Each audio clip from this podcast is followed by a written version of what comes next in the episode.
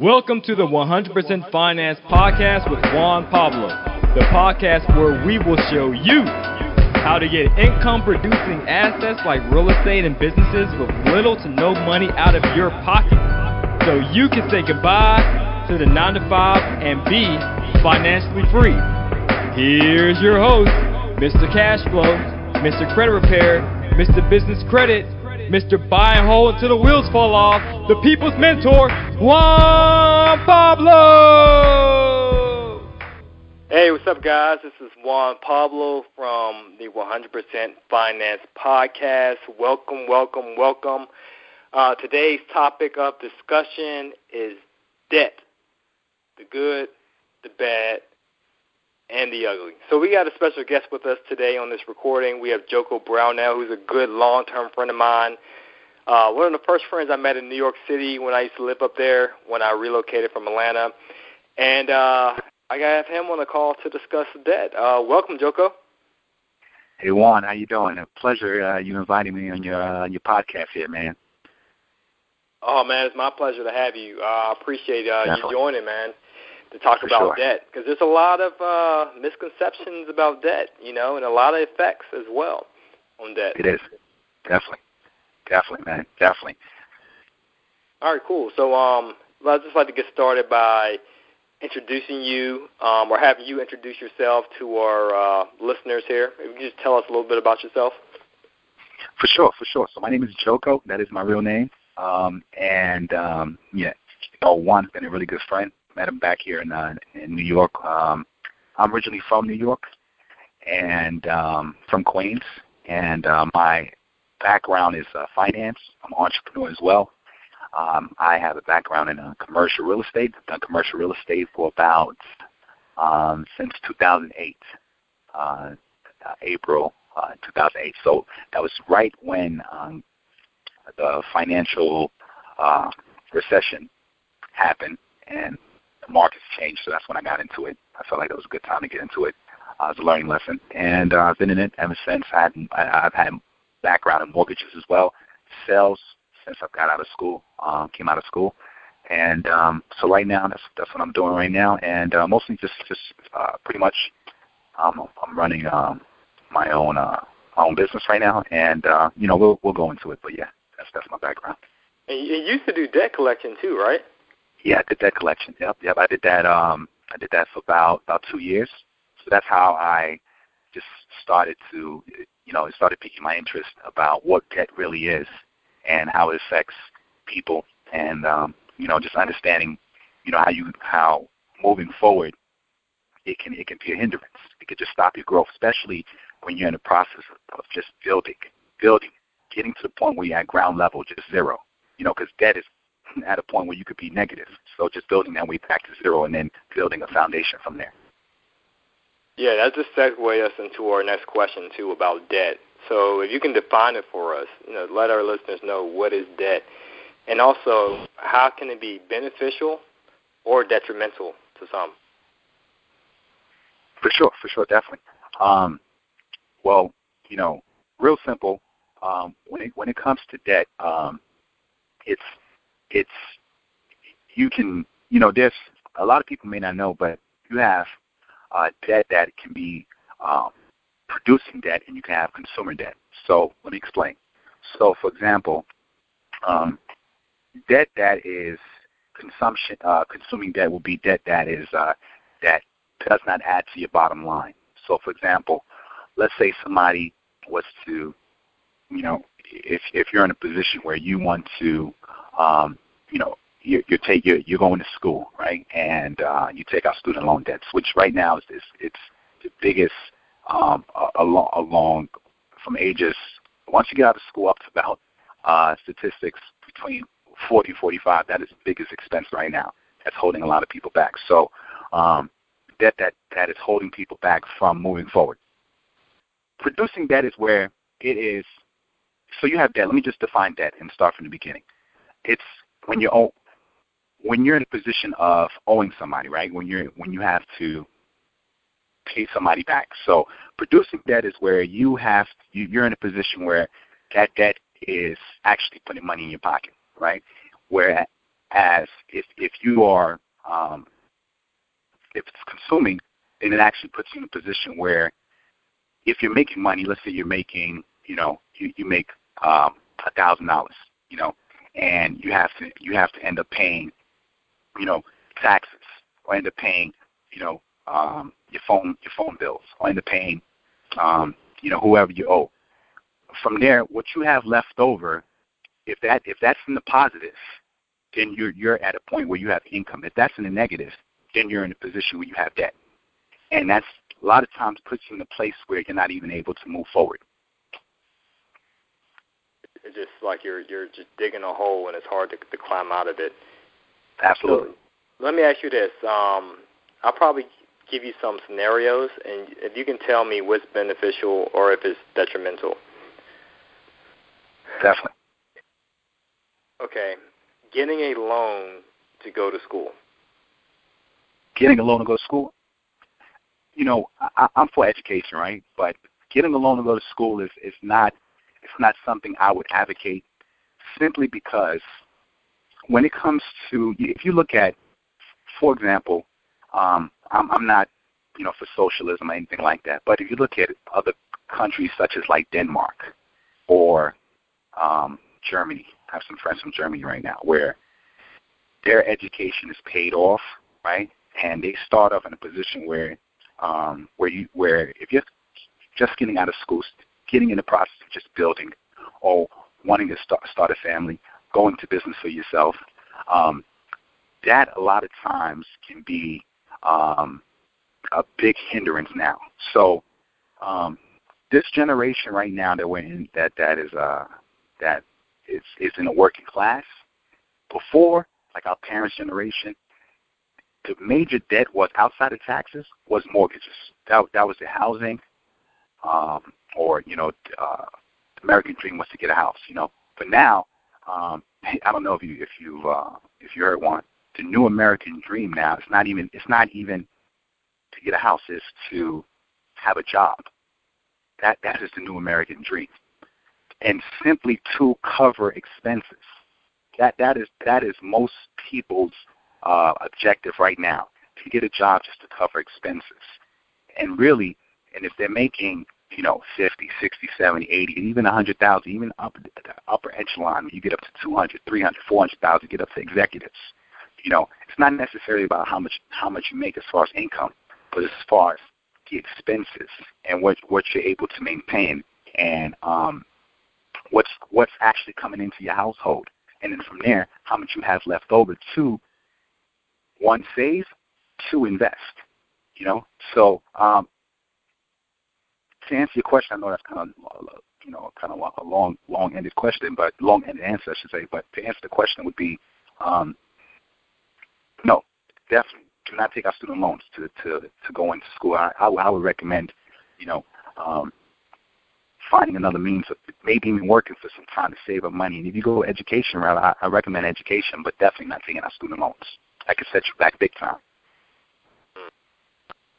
That's true. I, I did see a photo on Instagram, and it was like uh, you go to school so you can get a job, and then you get the job so that you can pay for your school.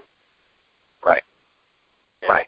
Some of those loans are pretty long term, you know. Of course. And another thing is that's the that is one of the only debts that if somebody files bankruptcy, you cannot get rid of student loans in bankruptcy.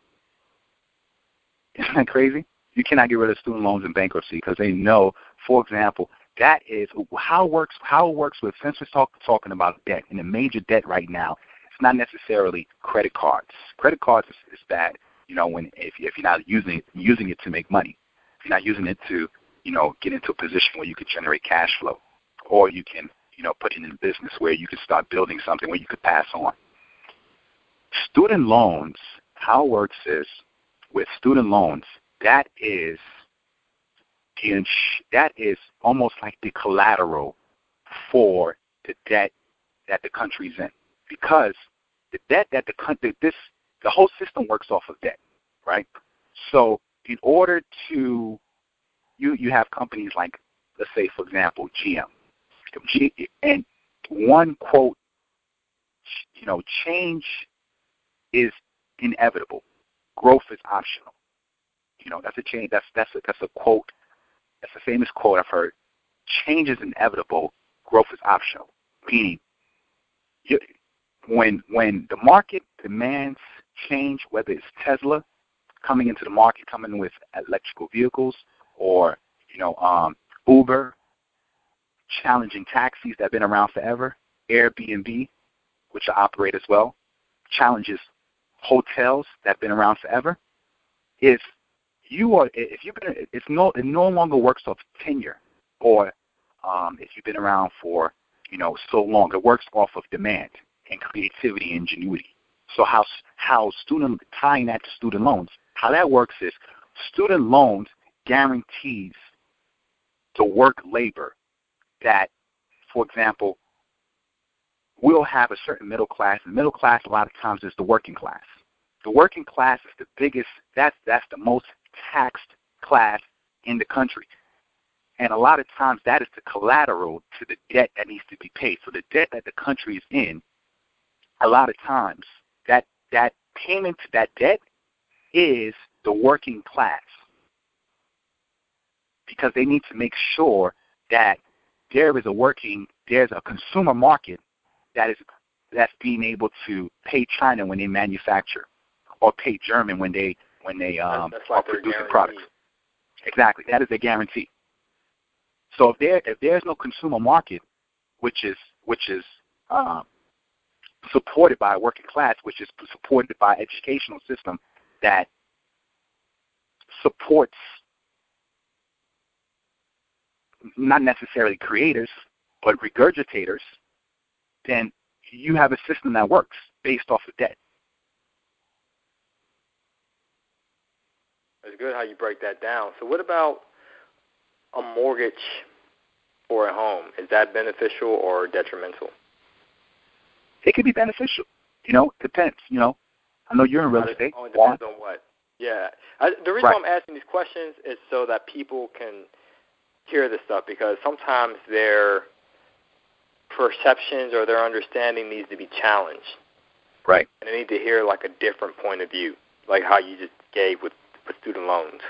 I'm sure right. nine right. out of ten listeners will probably say, "Yeah, why not?" Right. Right. So right. about mortgages, how can it be beneficial, or how can it be detrimental? Okay. If it's poss- if that's possible. Of course, definitely. So, I was in commercial real estate. I came in around 2008. So, to answer your, you know, this, the latter part of the question, how can it be detrimental? How can it be damaging? Mortgages can be damaging where if if you're taking out, you know, a, you know, a mortgage just to, you know, uh, keep up with, you know, your friend that has a house, or keep up with somebody on Facebook or another post that just post up, you know, hey, I just bought my first house, but you know, when when the smoke clears the curtains close and the show is over, you know, are you able to even afford it? So it's detrimental when you're in a position where if you if somebody whatever their source of income is, whether it's coming from a job or it's coming from business, and that income is not continual and it's not residual, it's not perpetual in the form of cash flow, where it can take care of that mortgage which is due every 30 days on a monthly basis, and you're at a point where if you lose that income, whatever that income is, whether it comes from a job or it comes from a business or it comes from whatever avenue you decide to, you know, to to go down and, and use that vehicle to take care of your debt, whatever avenue you use for income. If that income stops, that mortgage, and you're not able to support that mortgage, then it's detrimental because you're at a point where you you are enslaved to that to that own to that per, to that to that debtor until you pay it off. So it's it's it's beneficial when you're in a position where if you use that debt and you're able to, you know, buy a property or even, you know, let's let's let's let's go down to what most people are doing right now. Most people are doing Uber. I know people that are finance they're they're for example, they're financing cars in a in a in a way where they can do Uber. So they may finance a car and you know, their payments may be 350. Now, if you're just using that card to just kind of stunt or try to, you know, get a girl or whatever, or just try to, you know, pull up to, you know, the club or just pull up to a party looking nice, but that's not producing income, then that doesn't make sense. But if you're, the people that I'm talking about that are that are um, purchasing uh, cars to do Uber, they may pay three fifty a month, but they're bringing in a thousand a week. That's that's that that's when debt makes sense. So debt is debt was ne- debt was never designed to consume. Debt was designed to produce. So let me give you a quick example. There was a story about a lady that back in the days, her, her how society worked was her when if her husband if the husband's in debt and the husband dies, the kids have to, that debt doesn't go away. The kids have to take have to uh, pay for that debt. So what happened was the the mother, because of her the, the father of her kids um, died, she didn't want that same predicament to be on her kids' um, you know shoulders because they're just starting out in life. But that debt needs to be paid.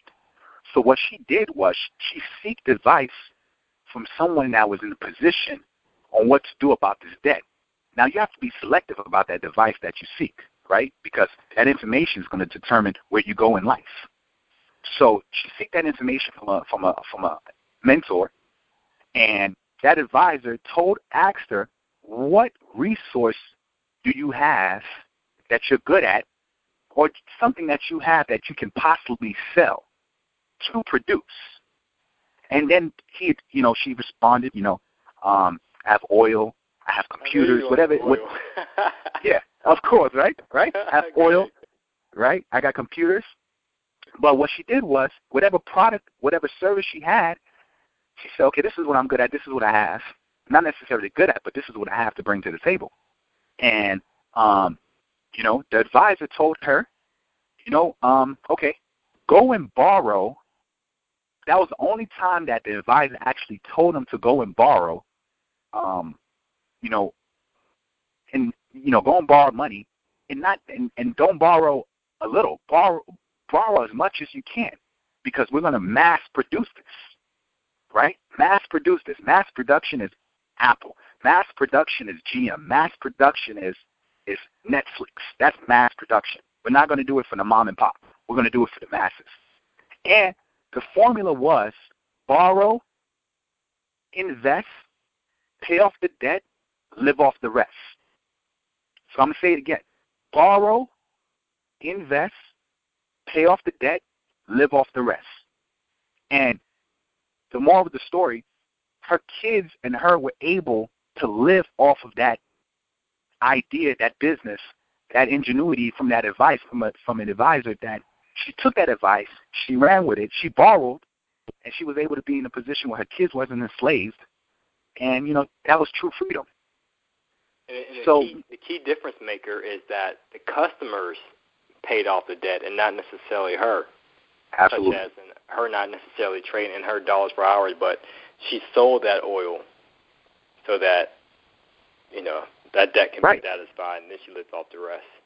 And she pro- and she provided she she met she provided what the market demanded. So she supplied what the market demanded. You know, you, you know it you you can't supply something that the market doesn't demand. You know, you, you know um, I, I know you know one of your strategies you may use is to figure out hey what does the market demand and then supply that. That's that's that's basic market you know research. Every company does that. They they do market research, they figure out what the demand is, and then supply it. And then from there, you know, uh, the, the greatest among anyone is a servant. And if you could service a product and do it on a mass level, that is true success, true freedom. I will also that is add the, that is the opposite of freedom, you know. I'll also add to the mortgage thing. Uh, I was just thinking that another way it can be detrimental is if uh, under market conditions where let's say you have a mortgage for a property, and let's say it's for an investment property as well, and the market tanks, so you end up owing more than what it's worth. You know, the house is underwater. That can Right. be detrimental only if you're in a position where you're in a need to sell basis. Right. And also if you're in the position where you're not cash flowing. Because that's why I always um, am a huge advocate for the first criteria, which is cash flow. Uh, income producing asset, like an apartment building, for example, a rental property, has to produce cash flow. The gross revenues minus the expenses minus the debt service equals cash flow. So it's independent of market conditions. So whether the market tanks and your apartment building is no longer worth, let's say, four hundred thousand, it's now two hundred thousand, and if you're getting cash flow, you can still hold on to that property and benefit from it until the the market bounces back. Right. Right. You know, but if you're in that position where you didn't invest for cash flow, you invested for let's say capital gains, to buy low, sell high, like to flip it, and the market tanks, then having that debt will be de- detrimental to you. Having that mortgage will be detrimental to you because now you have to hold it, and you're not receiving enough income to to finance the asset, the expenses, and the debt service. Yeah, it's a burden. It becomes a burden. So absolutely. So, um, so you said it can be pretty much beneficial as long as it's producing income for you, but it can be detrimental as long as it's taking income out of your pocket.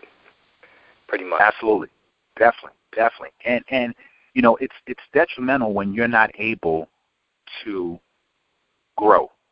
You know, um, how how it works. You have to consider. You know, what's inevitable, what's guaranteed. Most you know most people say what death and taxes is guaranteed, right? So death doesn't. You know, what good is it if you're dead, right? So you know, we're not even going to talk about death because if you're dead, then you, you, you, you this doesn't apply. I'm on, you know, people that are living, taxes is inevitable. Then you have the invisible tax, which is inflation. So, typical standard inflation is three percent, right? If you're not able to produce more, so for example, let's say for example somebody is making a hundred thousand, right? If you're making a hundred thousand, because inflation is inevitable like death every year, next year, that $100,000 regarding purchasing power can only purchase 3% less of goods and services that that money can buy. So, for example, make it very simple. Let's say a hundred. Let's say a hundred thousand dollars can buy a house that's a hundred thousand. You know, uh, you know, a house that's a hundred thousand dollars. Just hundred thousand, hundred thousand. If you're considering, you know, capital gains, which we don't work work over appreciation, but just anything. Let's say milk or just basic goods and service, goods and services. That that hundred thousand dollars is only able to buy ninety seven thousand dollars worth of goods and services. So really, that hundred thousand dollars is only worth ninety seven thousand, and then the following year is probably ninety three thousand, and then ninety thousand. So the point I'm trying to make is, you have to put yourself in a position where you're able, for you to even be at ground zero, you have to you have to make minimum a return of at least three percent to even break even. If not, you're you're actually losing by doing the same thing every year because inflation is taking the value away from that money. Does that make sense? Mm-hmm. Makes perfect sense. Yep. Perfect sense. So most people don't think about that because, like I said, it's an invisible tax. It's, it's a tax that is not in front of you, but you feel it in your pockets when you go to a restaurant. And last year, when you went out for your birthday, and you know um, someone treated you to a birthday dinner for a hundred dollars, that same that that same meal that you probably got last year that you enjoyed, like man, now let me get that steak. You know, I love that steak from that restaurant. When you go back, and whoever's treating you to that meal, when they get that bill, they'll find out that hundred dollar steak is now maybe one ten, one oh five. Why? Because that person that is producing that steak, that owner, his prices went up on his end. So because he has a business, he's not going to eat that cost. He's going to pass it on to the consumer. And you're going to eat that cost. So how it works is in this country, if in, if if you are not producing, you are you are going to consume that invisible tax that that everybody gets hit, hit with that tax. It's just a matter of who's going to redirect it and who's going to actually pay for it. And the ones that pay for it are the ones that's in the know.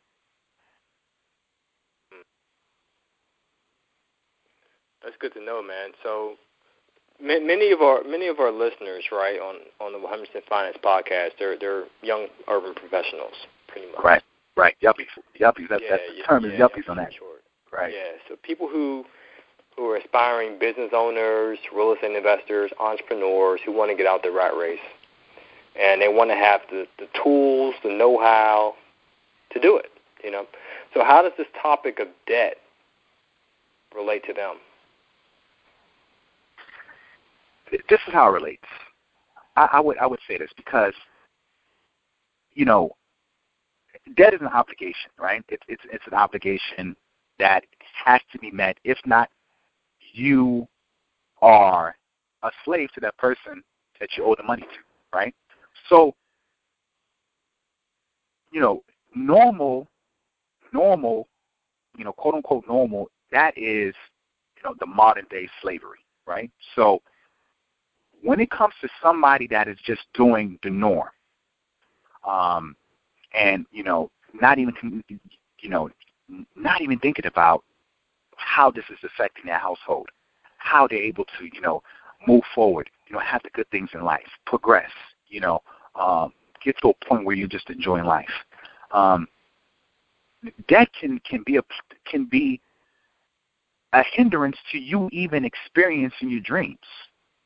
You know, and it comes to a point where you know I heard the definition of entrepreneurship is living a few years like others won't, so you can live a few years like others, so you can live later on like others can't. So right. that's it's like it's like doing what others won't do now, to the point where you get to the point where uh, you're doing what others can't do. Right. Like ball Right. out of control, or wake Right, up when exactly. you feel like it. Exactly, and, and spend the and, and spend the majority of your life, you know, where you where you have a choice. So you want to get to a place where your choices are limited. Choices limited mean you have a you, you know you can't be as aggressive in in your approach. So the you know the riskiest thing you can do is play it safe. That's the riskiest thing anybody can ever do is play it safe. And the safest thing anyone can ever do is take a risk. And what I mean by that is if you're at a point where you're, you know, we, we're speaking about the yuppies, you know, yuppies, the young urban professionals, just getting out of school, maybe just come, maybe getting your first um, place to live, you know, um, your first major job that you're actually seeing some real money, and getting in a position where you want to invest, whether it's the stock market, whether it's the real estate, whether it's starting your own business. What what happens is number one is you know what I would say one is if somebody wants to you know figure out what exactly to do. Income is important. You want to make as much income as you can. I'm for that. Definitely make as much income as you can. Whatever resource you can provide, provide that resource and do it with excellence. But even even something that you that I got from the richest man in Babylon is one of the major keys is controlling your expenses. That is number one. That's even more more important than income because your expenses is going to determine how much disposable income you have. And that debt is going to fall under that expense column. So, for example, let's say you're making $50,000. Are you really making $50,000? Meaning going to the bank, cashing that check, and you actually benefiting from that $50,000. No, you're not because you're going to pay 30% in taxes.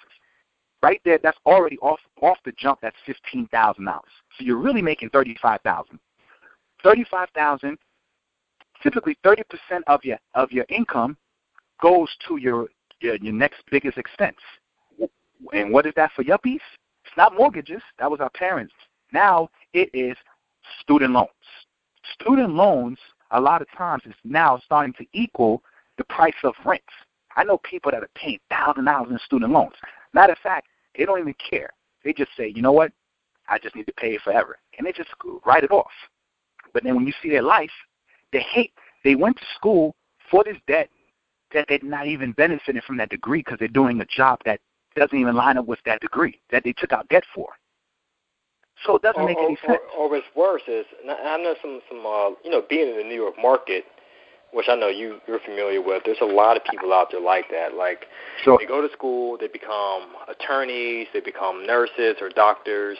They're getting paid good money, but it's right. just like they're being strapped to their job. They're working 80 hours a week, and they they have no time to like to sleep or to let their hair down.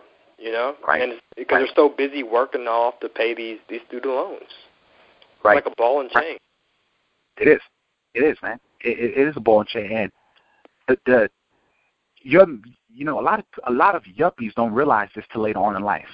But the most important asset is your time. That is your most important asset. And if you think about it, most people are working 40 hours that you know 40 hours a week. That is their time that they're devoting. Now, I'm not saying you shouldn't sacrifice. You shouldn't give something to get right, but you should be very guarded with your time. And the only way you can be guarded with your time is to have control of it. So, you know, a famous like psychiatrist, psychiatrist, I forgot the guy's name, but I do remember the quote. He said the opposite of courage in our, in our society right now, the opposite of courage is not fear. A lot of people think fear is the opposite of courage. It is conformity. Conformity is the opposite of courage. That's just doing what everybody else does, doing what your parents told you to do, because that's all they know to do. And really, they're just doing it because they they haven't done it, and they're afraid to do it, and they just want to live their life through you. So for so you forfeit your dreams to live your parents' dreams, and and and, and life sucks. So what happens is, or if it's not your parents, you're trying to keep up with your peers, but you're bleeding because you're bleeding in the sense of you're not even. You, there's more going out than coming in. So there's a, there's no sense of delay gratification. There's no sense of sacrifice. There's no sense of being in a position to be like, you know what? What can I do now?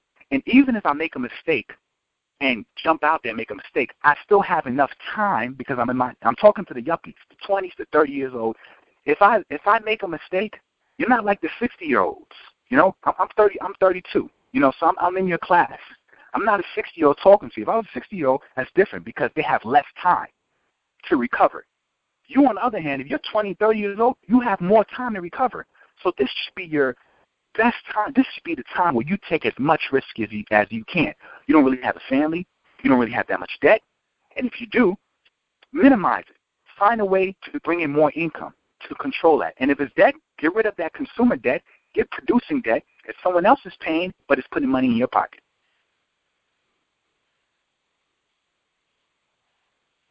And that makes more hmm. sense. So, so basically, you're saying the advice you give to the yuppies is take risks, because where risk is for reward, and you get the time to bounce back. Worst case scenario, if you lose it all, you can bounce back.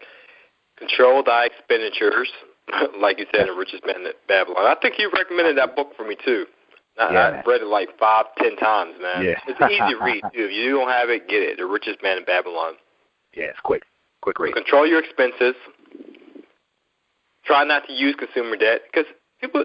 There's more than one way to, to skin a cat. You know, you can go to school while having to finance it all through through student loans. You know right. what I'm saying? So just try to be creative right. in that regard. And you also right. mentioned take risk, and I assume you're talking about risk as in entrepreneurial risk. Absolutely, calculated risk calculated risk that that you have calculated. You actually sat down, not blind risk. I'm not talking about blind risk. I'm talking about calculated risk. Most people nowadays, they like I said, they they consider the the ones that are the ones that are uh, uh, you know people that are considered aggressive. I think are very conservative, and the people that are conservative, I think are very very like whoa, you know, um, this is an aggressive person. This is a risk taker. Risk taker in the sense of in a bad in a bad way. So here's the here's the bad risk. The bad risk is allowing somebody else to control your time. Having one source of income and you have all these expenses. And you want to keep up, but you to have one source of income and, you know, I, what happens if that job goes away? That lifestyle goes away. There's no other that that's bottom line. That's how it works. I'm talking about the risk where you're at a position where, number one, if I'm just starting out, I'm somebody I, I don't like my job, or I'm just making bare minimum. I just came out of school. What do I do? Figure out your expenses. That's number one. Figure out your expenses. From there, figure out okay, what can I do to reduce any of these expenses? Can I call somebody, reduce it? Can I set up some type of payment plan? Whatever I need to do. Now, when you figure that out and you figure out that bottom line, whether that bottom line, okay, my expenses is twenty five hundred dollars a month, my expenses is three thousand dollars a month. Based off of that income, you want to see, okay, how much money am I going to actually make? And based off of that, you you need to get to a point where if you have your expenses at three thousand, you want to make at least you got to make more than three thousand because anything other other anything under that, you're in debt. You have you you're in and you and you cannot do anything if you're in the negatives. And you have to be in a place where you have disposable income, revenue that exceeds your expenses, and then getting to a position where you do something with that excess revenue, where it generates more than inflation, get to a point where it even surpasses inflation, where you're able to cover that expense, where you can have your time freed up, and now you can do what you love. If you love sleeping, you can sleep, and you and you have to compromise your lifestyle. But if you want to produce, and it takes time to get into certain businesses or do certain things, you have that time, you have that luxury. But until then, you sacrifice, you do what you have to do. That impre- that that keeping up with people, that's an illusion. What really matters is your household income right now and where you're going to be at in the next five years. So you know, and, and that what what determines your next your movement next five years is the books you read and the people you hang around with. That is going to determine where you're at in the next five years and five years from there. So, with the yuppies out there, you young professionals, you listeners out there, if you're wanting to get into debt, don't do it for consumer reasons or for student loan reasons or what have you. Get into debt if you're going to use that for a uh, business venture. And again, make sure it's all calculated. Absolutely. That it produces passive income for you so they can see your expenses. And like Joko said, you can do whatever you want with your time. Right, right. So let me let me ask you this: uh, back on the personal level, are there any new updates for you, especially if it relates to what we're discussing today? Any projects? Yeah, yeah, definitely. Um, I am working on a project right now. So we've been talking about that mostly this whole, uh, uh, you know, uh, excerpt this podcast, and um, you know, I'm working on a project right now where I am targeting um, that demographic. You know, people that you know, you know, I'm I'm there with you. I, you know, I understand student loans. You know, want to understand student loans. So you know, um, you you speaking speaking directly to you. You know, because that that's a passion of mine. Um, I'm working on a project where, you know, where we are going to um, create a program where we can show people um, exactly once once once you get out of school, whatever you decide to do, how to get to a place where you um, are keeping your expenses at a certain posi- at a certain level, and then from from your expenses, getting to a place where you can make as much money as you can, but then knowing what to do with that disposable income and getting into calculated positions, whether it's real estate, whether it's maybe a, a, a you know doing something where it's towards the share economy, you know, doing something where you can have some time. And when I say share economy, maybe doing an Airbnb, maybe doing an Uber, where you can have some type of tax write-off, where you can minimize those taxes, which is a lot of times the biggest expense, and then getting rid of those student loans, and then getting a position where you can replace whatever your expenses are, and getting to a point like what Juan said, where your passive income can, you know, meet your expenses or exceed them, you know, and get to a point where you are free up to do what you have to do. So, you know, um, you know, we're, you know, uh, my wife and I we're, we're creating a project like that, and you know, that, that's in the works right now. So that's what we're doing right now. And that that's great because um, that's what's needed is uh, is awareness. And I right. and uh, just to expound more what Joko was saying, we had this conversation a, a couple nights ago, and he said he also wanted to do case studies for people who were in our age group. You know, um, from I think 18 to was it 39 or something along those lines. Yeah, 36, 18 to 36. You said a 36? Yeah, 18 to 36. It could be older, but that's the demographic. That's the range. Right to see how debt is affecting their lives, and and and to be able to give them um, exposure to a different way, because that that's really where the problem lies. You're just pretty much, like you said earlier, just mimicking what you saw others do before you. You know, you get a loan for school, you get a credit card, you buy Jordans with it, you take a girl out to Applebee's, you get into debt to get a, a nice car, so now you're keeping up with the Joneses, blah blah blah. And it, you're hurting just, inside. Yeah, and it's it, and it's not the only way. You know, it's not the only way, but it, it comes through getting that awareness as well as putting a plan in place to say, all right, I'm a for one know what my expenses are. I'm sure most people don't even know what their monthly expenses are. Know what your expenses are, then saying, okay, what can I do to control these expenses? And then it's like, all right, what enterprise can I do, can I embark on to increase my income? Right. Especially my passive income so that it exceeds my expenses, which I call it the, the pile formula. Your PI, your passive income, exceeds your LE, your living expenses. And then once you do that, then you can continue to pile up. So if you do want nicer things or nicer or bigger expenses, you, you already know the formula that okay, I have to continue to increase my passive income to exceed my living expenses. I think that's a great thing you're doing, Joko, is really to uh, have some sort of documentary uh, tracking all this stuff. Absolutely, absolutely, and it's going to attack. It's going to attack right now for back in the day, you know, the the reason why the recession happened in 2008, it didn't really affect us. When I say us, the yuppies, it affected the way we thought, but it didn't really affect us. And how it affected us indirectly was our parents, or you know, family, friends, or people that we've known. You know, indirectly, that's how it affected us.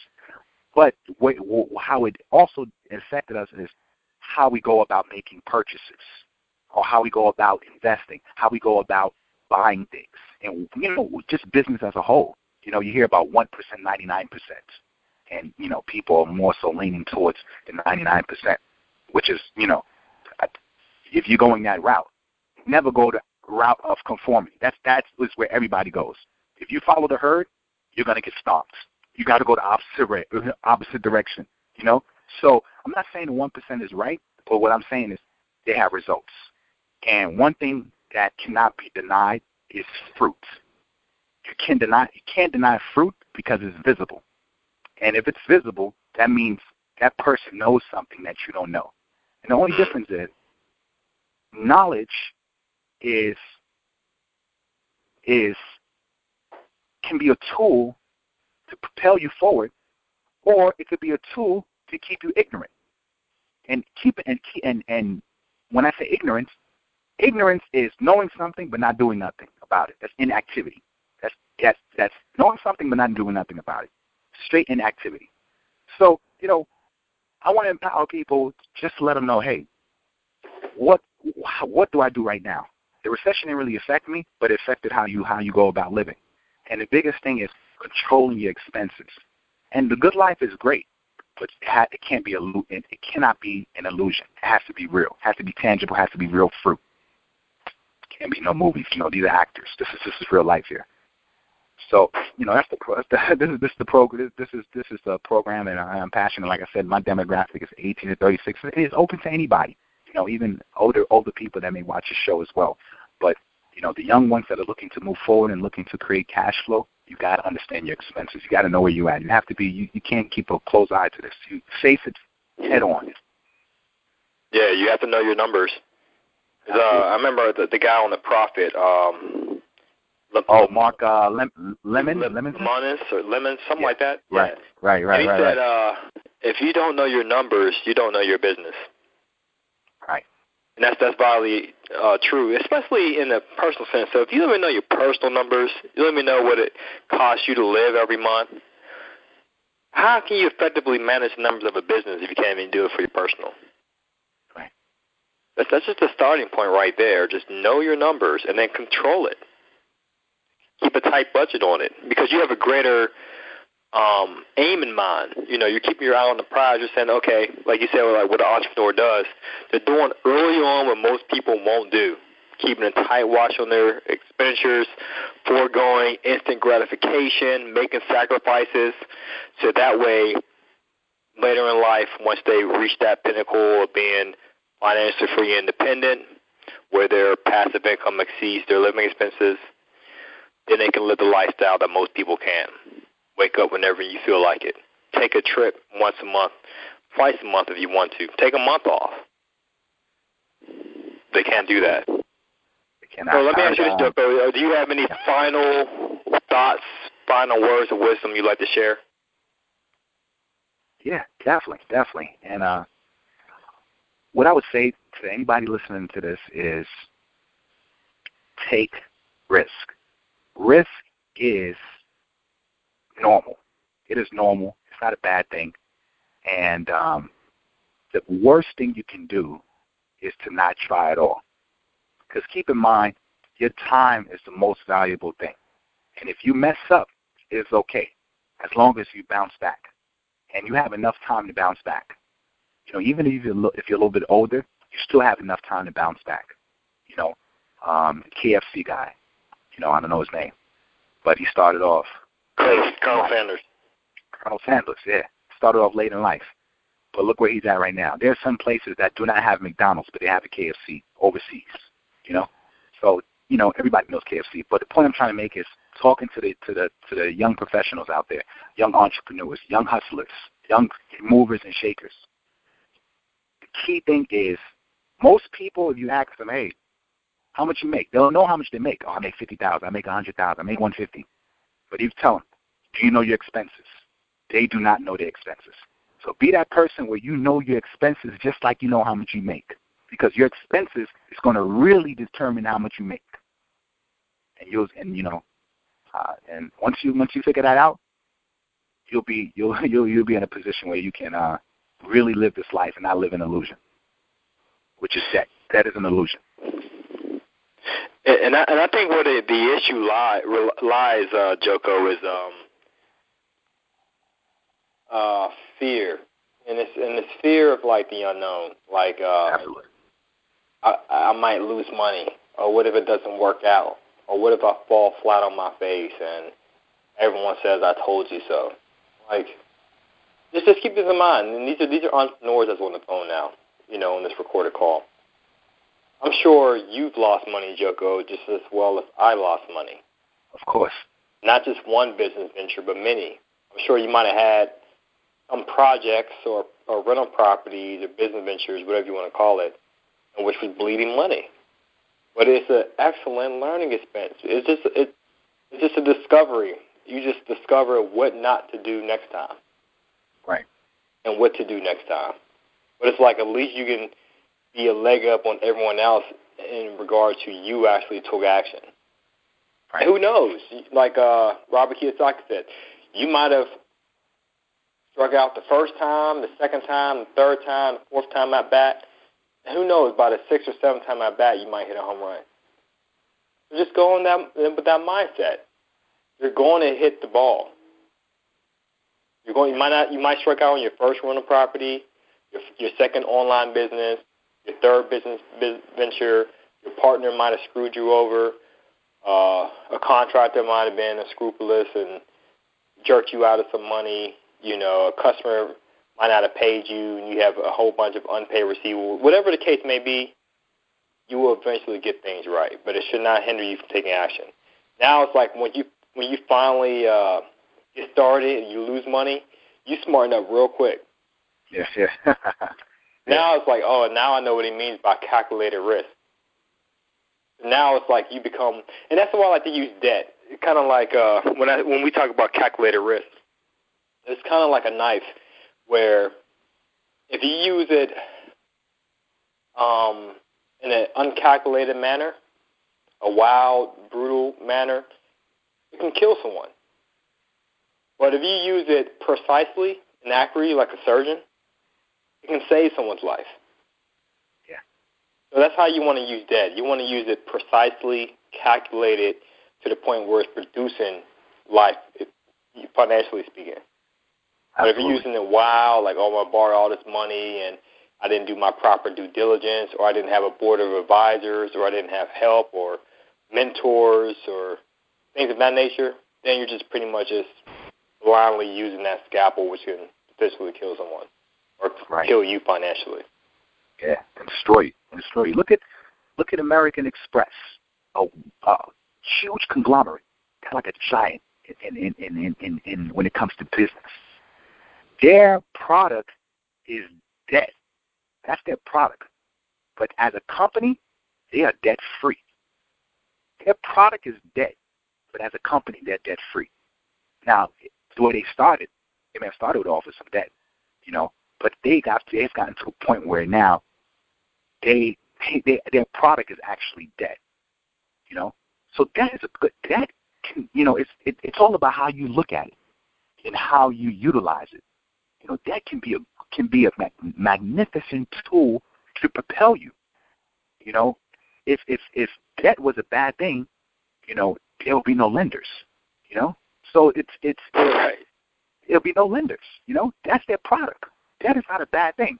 It's your usage of that debt and what you do and how you what you use to and how you use it. Now, if you use it to consume, you are a selfish person, and and selfish people, like I said, cannot be in a position where they can be servants. Most every business owner out there are servants. Servants are people that are providing a service. They're serving. They're serving their clients, and they realize who writes the check, and who really writes the check is the customers and it's leaving their pockets going into the people that are providing a service. So the the, the main thing I, I know I, I gave advice earlier, but I want to add to that. To what you want to, even if you're not even into business, if you're into the arts, if you're into politics, if you're into music, and you just at the end of the day, everybody has time, and you need time to perfect your craft? So at, at, at, the end of the day, you want to be in a position where you can free your time up and be in a position to perfect your craft and service the world. That's why you're here in life. You're not here just to just just to be in, in existence. You're here to be a servant. Servant where you have something that this world does not have. And for every if you see a problem and that problem bugs you, guess what? You are the solution. That's why you was born. And you was born to create not born to regurgitate. In school, just just it, it, it just creates regurgitators. It doesn't create creators. Now, education is a great thing. Debt can be a good thing. It's just a matter of how you look at it and what you do about it. So, you know, that's why I want to add to that, Juan, you know, and I'm very passionate about it. And I just feel like the the, the best the, the best times for any country, a lot of times, were during recessions. The Rockefellers, J.P. Morgan, Vanderbilt, Henry Ford, uh, uh, you know, all of them, all of them came up during times when the world needed them the most. So right now, if you see, like, man, there's a recession, guess what? This is the time to create. That's why I got into real estate in 2008 because I realized, yo, this is the best time to get in. Don't get in when everybody else is getting in. Like I said, if you follow the herd, you will get stomped. Go the other direction. Yeah, that's that's, that's a good that's a good point, Joko.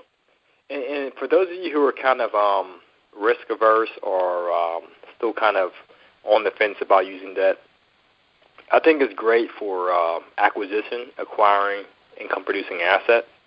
And just keep in mind, the income that you receive, you can use that income to pay off the debt. Just like he mentioned in that analogy, where the widow, she uh, sold the oil and she paid off the debt, well, indirectly through her customers who did it, and right. she right. paid off the debt and lived off the rest. And you can do the same thing.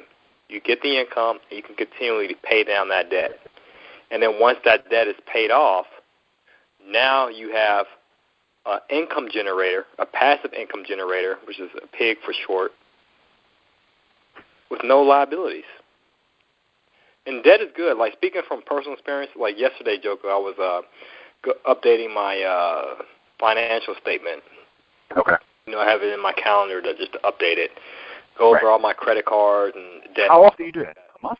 Do You do that monthly or like? Yeah, yes, on a monthly monthly basis. hmm Okay. Because I realized, you know, being unorganized, certain credit cards might change their payment amount. Even so, I, just to keep it easy, because I have 21 credit cards, so to keep it easy, I would just get, you know, standard payment every month. Then I'll realize, oh, this one would be greater, this one would be less, and then I'll get a late fee. So I'm like, well, I have to be on top of it. You know, I have to have a close watch on everything and, and update, especially for mortgages too. Your banker wants to see your updated personal financial statement. They want to see your updated rent roll and stuff like that. So I just update on a monthly basis. So I was updating it yesterday, and I realized that just credit card debt alone, I'm in uh, almost, I think it was $145,000 worth of credit card debt. Let's just say 150 to make the math easy Yeah. and I, I realized my payments that I make, and I make more than the minimum payment on my credit cards, but the monthly payment was five thousand dollars a month. Hmm. And that might sound like a lot to people. That's sixty thousand dollars a year I'm paying to credit cards, which is uh, income for most people. And I have to say, without that using that credit card debt, I would probably have little to no to none um, income producing assets. Right. You, it's like you want to use debt as leverage. And then once you acquire that asset, then you might want to change the game plan and say, you know what? Now that I'm producing income that exceeds the expenses and the debt service, let me use this extra cash flow to pay down this debt even further. So now I'm kind of like switching gears to say, all right, I'm going to use debt to acquire the asset, and then once I got the asset required, any additional property that I have, because I already have enough properties now that affords my, my living expenses. Now, when I acquire more properties, I'll just use that cash flow just to continue to pay down this debt. That's smart. So that will, that will equate to an extra five thousand dollars a month or six sixty thousand. And that's going to and that's going to increase your cash flow. Correct. Yep. So I'm like, I'll keep the current properties I have. I have 32 rentals now. I'll use that to continue to live off of. And then um, I'm purchasing some more properties now, a 7 unit, 11 unit, and a 13 unit. And so Nice. this cash flow that I receive from that, I'll just use that just to go towards debt. Because I, you know, like you said, I'm not trying to keep up with the Joneses. I'm I'm satisfied where I'm at now, so I can just use that to, to pay down this debt that I have, and it's just it's just a two way street of like you're burn, burning the candle at both ends. I'm still getting income producing assets, which is still increasing my cash flow, and I'm reducing my debt payments on the other side. Right. Right. Right. That's smart. Smart, man. People think the grass is, you know, they'll say, man, the grass is greener on the other side. It's greener where you water it. You, you know, it's not green on the other side. You that person that you're looking at, like, like they may be looking at you, like, man, his grass is green. Yo, you could be doing the same thing. You know, somebody could be saying that to you. Yo, your your grass is green, and it's about taking time to water it, cultivate it, develop it. You know, and build build what you need to build. You know, for you and your family. Yeah, And that's the goal. Just and not just to plug my services, but if you're looking to use debt to leverage you into some income producing assets, so you can have uh, producing income, uh, producing debt, then just get your credit repaired. And, and all this stuff is like character related. Like uh, people will lend to someone if they're credible. That's where your Right. credit comes into play. You know, you're, you show to the world you're cred- you're credible on a quantitative scale, you know, as a result of your FICO score. And so if you're not credible, if you can't even pay simple debts, you're, you're really not a person that can be um, issued any debt. No one can lend to you because you're pretty much showcasing to the world that you're not a person of character. Even though I know I understand mistakes happen, I started off with bad credit, so that's why I'm speaking on my behalf. You know, so I know what it's like not to pay your bills and have creditors call you, collection accounts, and all that stuff. So it's not like I'm talking from you know on top of my high horse or whatever. But it's like you want to show to the world that you are a person of of of character, that your good name is is better than silver and gold. You know, that you can be able to uh, show you're a person of character. People will want to do business with you and want to lend to you. And it's only right. if you borrow money, I'm sure if you if people borrow money from you in good faith, you would expect a repayment. Right.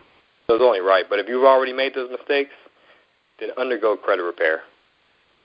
Yeah. Get it cleaned yeah. up. Move forward with that. That's the same thing I did. I had bad credit. It was hard for me to get any loans, whether it's from hard money lenders or from credit cards, installment loans, personal lines of credit, or even a mortgage, until I got to the point where I cleaned up my credit. And then that's when banks wanted to lend to me all day now, uh, all day long. Regardless of the economy. Right, because that's when I started acquiring um, assets when we were in the uh, recession. Once everything tanked. Nice. Yeah. So once you get your credit score looking pretty, then your your uh, your financial success should be independent of what's going on in the economy. You know, and in fact, that's that's the perfect time, to, like you said, uh, to, to buy. Cause you get everything cheap. You know, the prices go down, the interest rates are low, and as long as you have decent credit, they'll lend you all day long, or provide you with the, the the financing tools you need. This is the best time in history to leverage debt. Best time. Rates is at ultimate lows. You know, um, and it's it's never been like this before, and it's going to go back up. It's just a matter of time, and when it does, it's it's it's it's not going to come back down like this for for a long time. You know, and it works sometimes in 40, 50 year cycles. So next time this comes around, and you're like, oh man, I should have, should have, could have, would have, and you're you're looking at people that have act, act acted on what they you know the knowledge that they heard, you know, then you know the biggest bullet that you don't want to bite is regret. You know that that's a hard bullet. That's a hard pill to swallow. You know, realizing, man, I I, I was so fortunate. You know, instead of complaining, I'm so fortunate to be, you know, here at this time where you know, you know, yeah, I, I read about Rockefeller. I read about you know J.P. Morgan.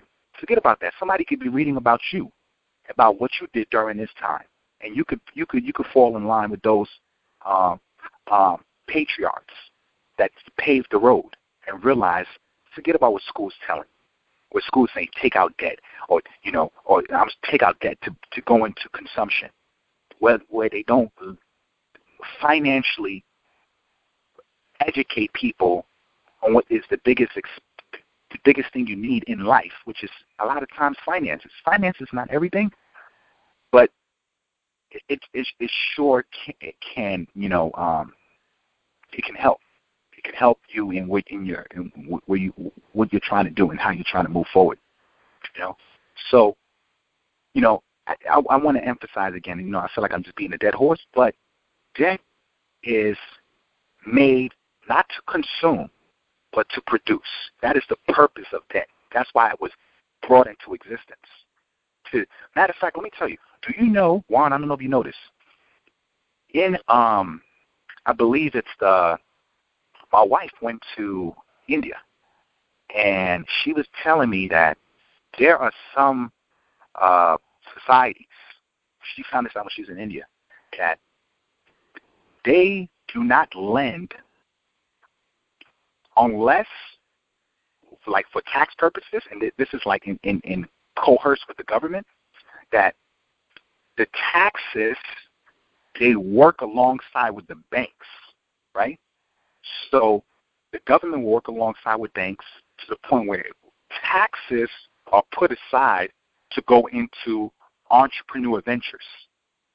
So if you want to if you want to borrow money from the bank, they would actually the taxes that comes from society instead of taxes going towards you know welfare or going towards you know um, places where it doesn't progress people but keeps them in a position of stagnation they actually use taxes along with the bank if you want to invest into entrepreneur ventures.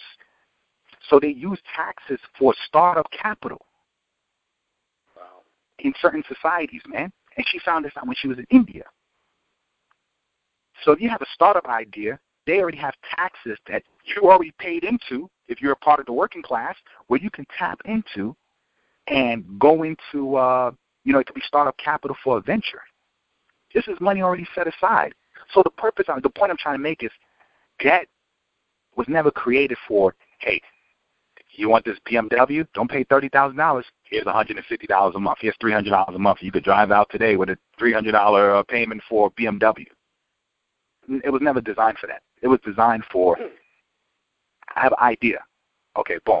Here, here's here's a loan for that. And let me see, you know, your you know your idea in, in, in writing and everything. Of course, you know you have to go through the you know parameters or whatever. Isn't that isn't that isn't that interesting? Yeah, that that that really it really is interesting, and I think it can it can go. Um, that same system can be set in place here. Sim- similarly speaking, in regard to uh, instead of it being like an escrow in your taxes, that money is just sitting there too at the bank. That absolutely. It, it, it's sitting there, but it's just waiting for you. You know, like you said, there's parameters to be in place. You have a, a registered business. You have a sound business plan, and you have the, the credibility to to back it up. Right. And in the return, you know, that you're paying, it goes back into society. And then how that's how everybody comes up. Not off of, you know, debt, Welfare. but it comes off yeah, exactly. It doesn't come off of debt. That that system is a debt based system. It, it, it, it doesn't work.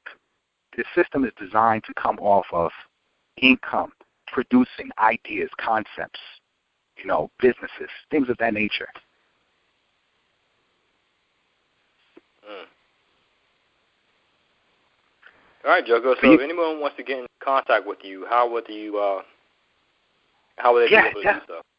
For sure, for sure. Like I said, um, uh, you know, um, so I do commercial real estate, but I'm working on this project on the side where it's going to be, uh, you know, of course, it's going to be a business, but something to definitely uh, serve um, uh, young urban professionals, young people, any, anybody. I don't want to just limit that, limit it to, to that. But uh, if you want to get in contact with me, um, and as as uh, I get this going, should be up by next year. But uh, my uh, email is uh, J uh, for and then Brownell, B as in boy, R O W, and as in Nancy, E L L, at L A L services. That's services spelled out plural uh, dot com. So L A L S E R V I C E S dot com. And that's the best way. All right, cool. All right, well, thanks for your time, Joko. Hey, Juan, I appreciate it. Appreciate your, it, uh, Juan. Oh yeah, yeah. So I guess we'll keep an eye out for your uh, for your project to be finished. When do you Absolutely. estimate that to be done? Uh, should should be ready, and uh, we should, we're we're expected to launch um, first quarter of 2016. Oh wow. That's that's the goal. That's the goal. So we're we're going to be uh, we're working on like filming, uh, you know, getting our guests. Um, we're we're, we're doing a lineup now from November, December, and then we're going to be uh, having the projects, you know, depending on dates that are available between January, February, and then March. We should be up and running. All right, cool. Definitely. All right, well, thanks, Joko. Hey, Juan, appreciate your time, man. All right, take care. Thanks, man. Bye.